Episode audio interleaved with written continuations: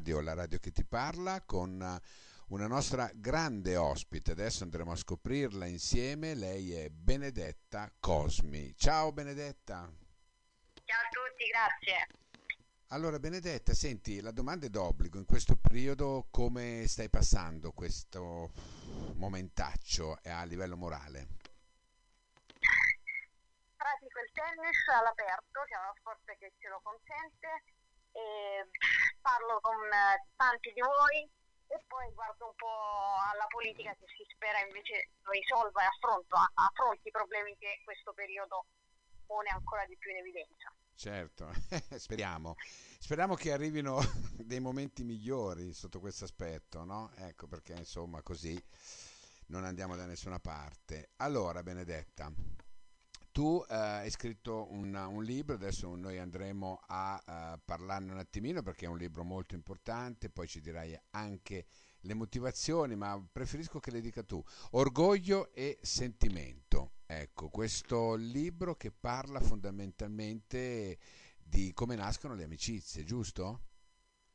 Sì, l'orgoglio e il sentimento diciamo, sono trasversali a tante attività, dalla, da quelle professionali a quelle sentimentali l'amicizia è usato come eh, aggancio per raccontare un po' il periodo, il periodo che abbiamo vissuto in realtà privandocene, perché vi ricordate abbiamo scoperto parole come i congiunti e quindi la difficoltà di raggiungere invece tanti di questi nostri no, amici, colleghi con lo smart working che ha fatto conoscere il peggio di sé, con la DAD, la scuola a distanza che anche lì ha diviso i compagni, quindi sicuramente la tematica dell'amicizia, ma connessa anche a, a temi che vi dicevo, quelli della scuola, del lavoro, e che sono tipici dei miei precedenti sei saggi, hanno fatto sì che in un romanzo trovassero invece l'anima, quella che magari rimaneva un po' più frustrata rispetto alla saggistica e che si è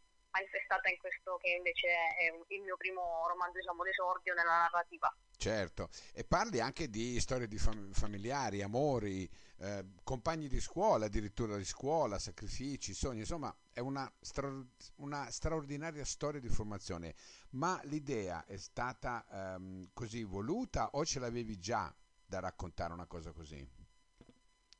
L'idea era quella di provare appunto a fare questo salto che vi dicevo dai temi più economici e dare loro dei personaggi, dei protagonisti che quindi combattessero, io dico, accanto a me. E ci siamo riusciti anche perché appunto l'11 febbraio del 2020, quindi uno degli ultimi viaggi che ho potuto fare in treno, ricorderete che poi, cioè, poi è esplosa eh. quella nota come pandemia, Infatti. ero in un ultimo viaggio delle 21 sul treno che da Milano portava a Roma e lì in questo vagone ormai deserto, un po' per l'ora, un po' per il giorno, c'erano due ragazzi accanto a me a sinistra e poi siamo stati raggiunti da un terzo che cercava un caricabatterie. E quindi è stata una situazione davvero eh, carina, si è creata un'atmosfera che è stata raccontata nel libro, perché quel giorno loro erano protagonisti della notizia, come si sa, per chi fa il giornalismo, poi l'indomani diventa carta straccia. Quel giorno però eh, si parlava di questa tempesta che si chiama Ciara, che fece eh, diciamo, atterrare aerei, tornare al punto di partenza perché appunto il, non funzionò qualcosa per, a causa del vento, la grandissima tempesta e quindi eh, era una situazione strana, loro si sentivano parte appunto della notizia del giorno, ma accanto in un trafiletto iniziamo a parlare del Covid, o meglio del coronavirus. Mm. Per cui è stato un bel, un bel, un bel incontro alla fine, no? un, un incontro che non ti aspettavi probabilmente. Assolutamente, perché loro erano un pezzo di quella generazione pa- di cui parlo negli altri libri, quindi eh, ragazzi che entrano nel mondo del lavoro, mettono su famiglia, a volte non ce la fanno, i problemi insomma da, tipici di, di chi appunto era adolescente nel secolo scorso no?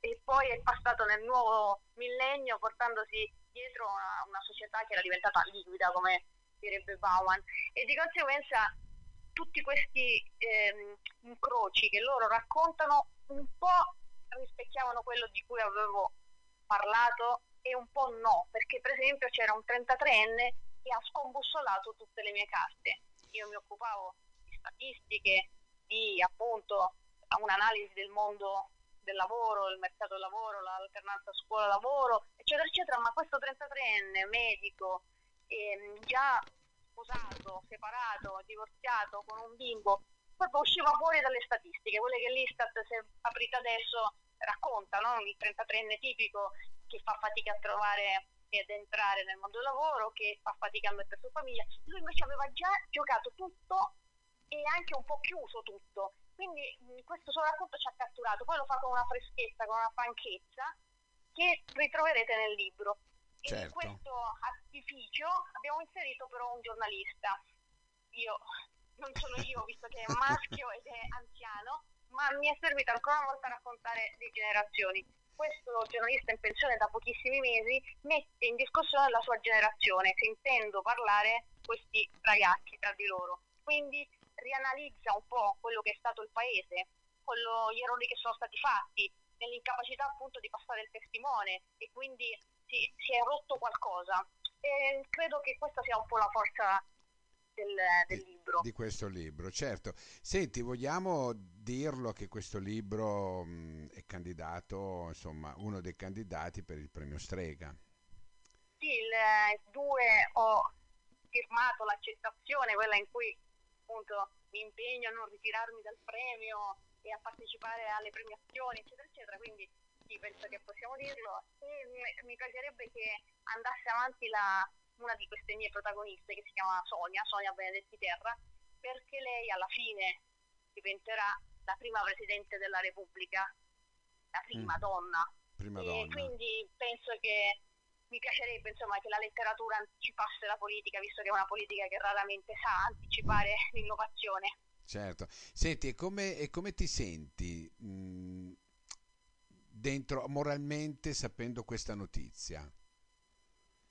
eh, lo porto parallelamente appunto a queste sfide sociali, cioè mi fa piacere che non sono tanto io, Benedetta Cosmi, che partecipa a Prima Strega, mi sento una sfida di una piccola e media casa editrice con eh, una donna che quindi sono io, ma è anche la Sonia di cui vi ho parlato, che quindi cerca di, di farcela lì dove non ce l'ha fatto tutto un mondo di donne, perché immaginate il premio Strega che è detto lo scorso anno con un'analisi, è stata proprio riportata certo. da, da, loro, per cui è una sorta di autocritica ma anche di speranza per il futuro. E la maggior parte dei nomi candidati sono uomini poi di quelli che vincono non ne parliamo, c'è una mm. fetta minuscola, quasi, quasi insignificante del, di genere, e, e quindi la, la, prendo così. Io per esempio sono una che per carattere dai carri dei vincitori tende a scendere, figuriamoci a cercare di salirci, proprio non mi appartiene. Per cui se, seppure mi piace vincere, mi piace farlo eh, dando quel contributo, cioè provare a far vincere qualcosa che prima non ce la faceva.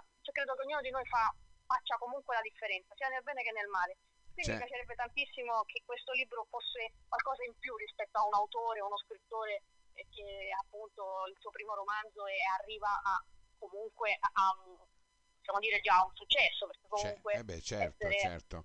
Non è, non, è, non è, banale, non è normale, capisci? È una cosa molto particolare eh, questa esatto, candidatura. Se voi volete tifare, fatelo per, per quella generazione che racconto lì Senti un po', ma chi è Benedetta Cosmi? In... Come ti definiresti? Allora, sono una mamma, principalmente ieri ero per le vie di Milano, la mia bimba ha detto una frase che mi ha un po' colpito e tra l'altro mette tutte queste tematiche di cui parlavamo riferite alla donna, lo sottolinea ancora di più, ci, ci fa riflettere, cioè mi ha detto guardando dalla vetrina, dalla vetrina c'era il riflesso, noi camminavamo vicine nel, nel marciapiede verso il Duomo e lei mi ha detto mamma sembri una, una donna d'affari.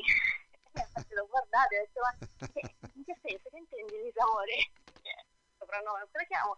E lei ha detto ma, le, poi detto, ma è una cosa bella una cosa brutta cosa intendi? E lei ha detto ma le, le, donne d'affari trascurano i figli no? e quindi questa immagine immagine ha colpito la paura diciamo, dei bambini che quando vedono una donna magari impegnata dal lavoro, quindi lei ha sottolineato ma tu metteresti mai il lavoro prima di me? Queste domande che sono molto tipiche della società, certo. che mi dispiace che si pongano loro perché in realtà appunto dovremmo trovare un modo per non far sentire che sottrai qualcosa no? nel, nel, tuo impegno verso eh insomma, sì.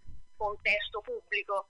E, però insomma rispecchia esattamente quello che in realtà tutte le mamme si pongono, quindi c'è la fotografia di chi sono, sono in questa tensione su eh, pubblico e privato come penso la maggior parte delle, delle, mamme oggi in cui soprattutto dopo il covid abbiamo assistito, eh, che sono usciti anche i dati, di 99.000 donne sono state sacrificate sull'altare del, della cura e del, dell'emergenza anche per i contratti, in quel caso precari rispetto a quelli che invece, essendo più tutelati, eh, sono rimasti congelati dal, dal, blocco dei licenziamenti. Insomma, sono tematiche particolarmente importanti di cui mi sono occupata a lungo come, diciamo, come giornalista, come vice direttore del giornale della CISL di Milano, quindi c'è anche un impegno legato ai costi sociali. Certo, certo.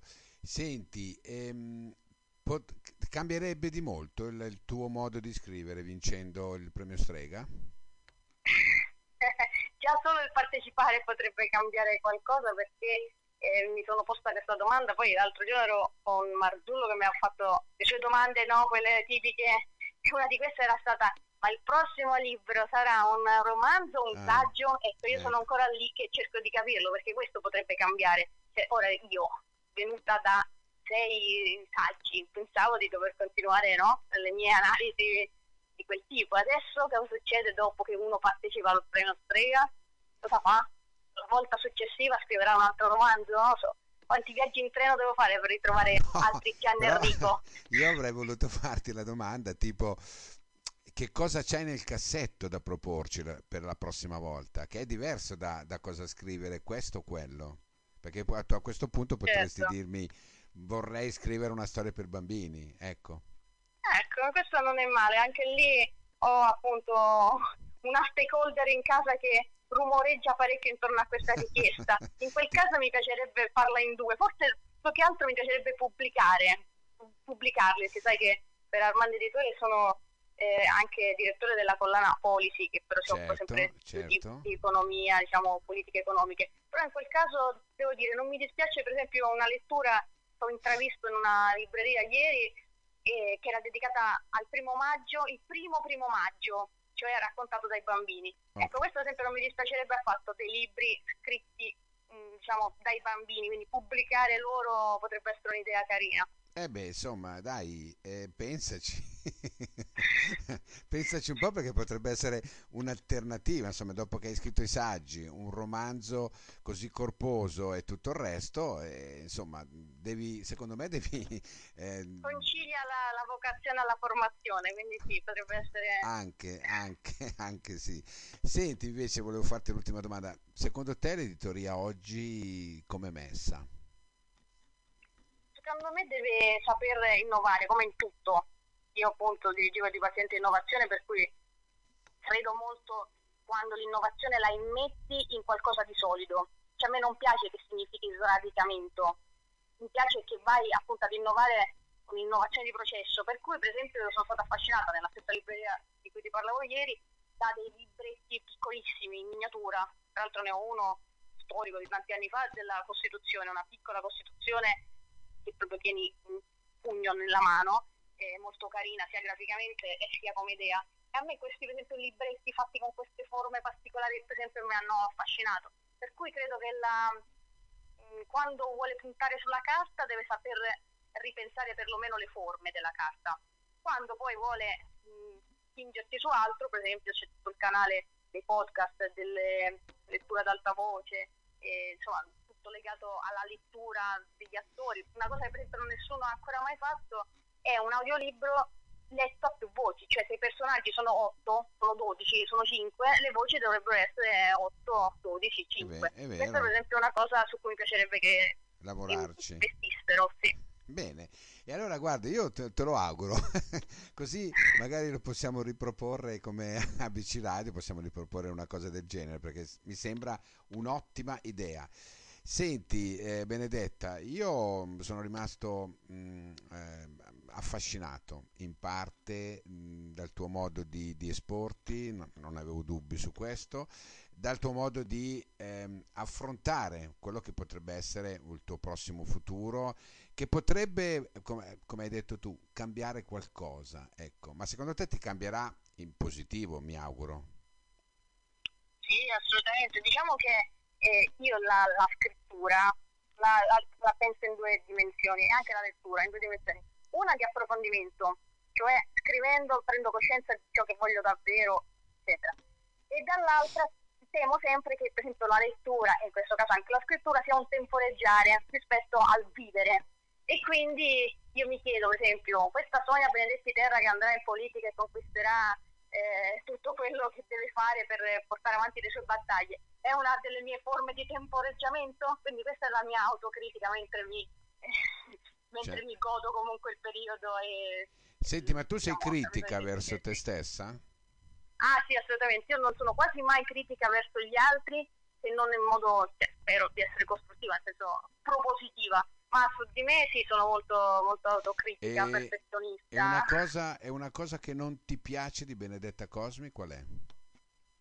È il fatto che appunto non sa prendersi le cose. Cioè, per esempio gioca a tennis, la palla ovviamente quella me la so prendere perché so che spetta a me è il mio turno, è diretta a me, okay. nel mio campo. Mentre okay. se io ho la sensazione che possa non spettarmi, io non sono una che sta mettersi come priorità. Cioè mm. pensa che di non essere una priorità. Eh, quindi forse non è sempre giusto. Da una parte, il mio libro precedente era il bene comune, quindi da una parte è coerente a questa idea, come avrebbe detto un presidente degli USA, che, che preoccupa di che cosa puoi fare per il tuo paese e non viceversa, però a un certo punto forse anche per preoccuparsi di cosa vuoi fare per il tuo paese devi pensare anche che insomma un passo lo devi fare anche se non, è, certo. non sei stata chiamata direttamente perché altrimenti rischi di perpetuare delle abitudini e anche dei sistemi incrostati. Indubbiamente. Indubbiamente, Benedetta. Bene, senti, io sono rimasto eh, veramente contento di averti avuto qui e che dirti, non ti dico niente perché mm, non ti voglio, ti posso solamente dire metticela tutta, speriamo, dai. Okay. andiamolo a, pre- a prendercelo. Ecco. Andiamo. Ecco si fate quindi persone a Benedetti Terra. Vai a prenderlo perché secondo me lo meriti. Avere. Secondo me lo meriti e vai a prenderlo. Io ti auguro veramente di prenderlo questo benedetto premio. Benedetta, benedetto. Senti, ti saluto. Grazie di essere stato qui con noi. Grazie a voi e buona radio a tutti. Grazie, ciao, ciao, ciao, grazie.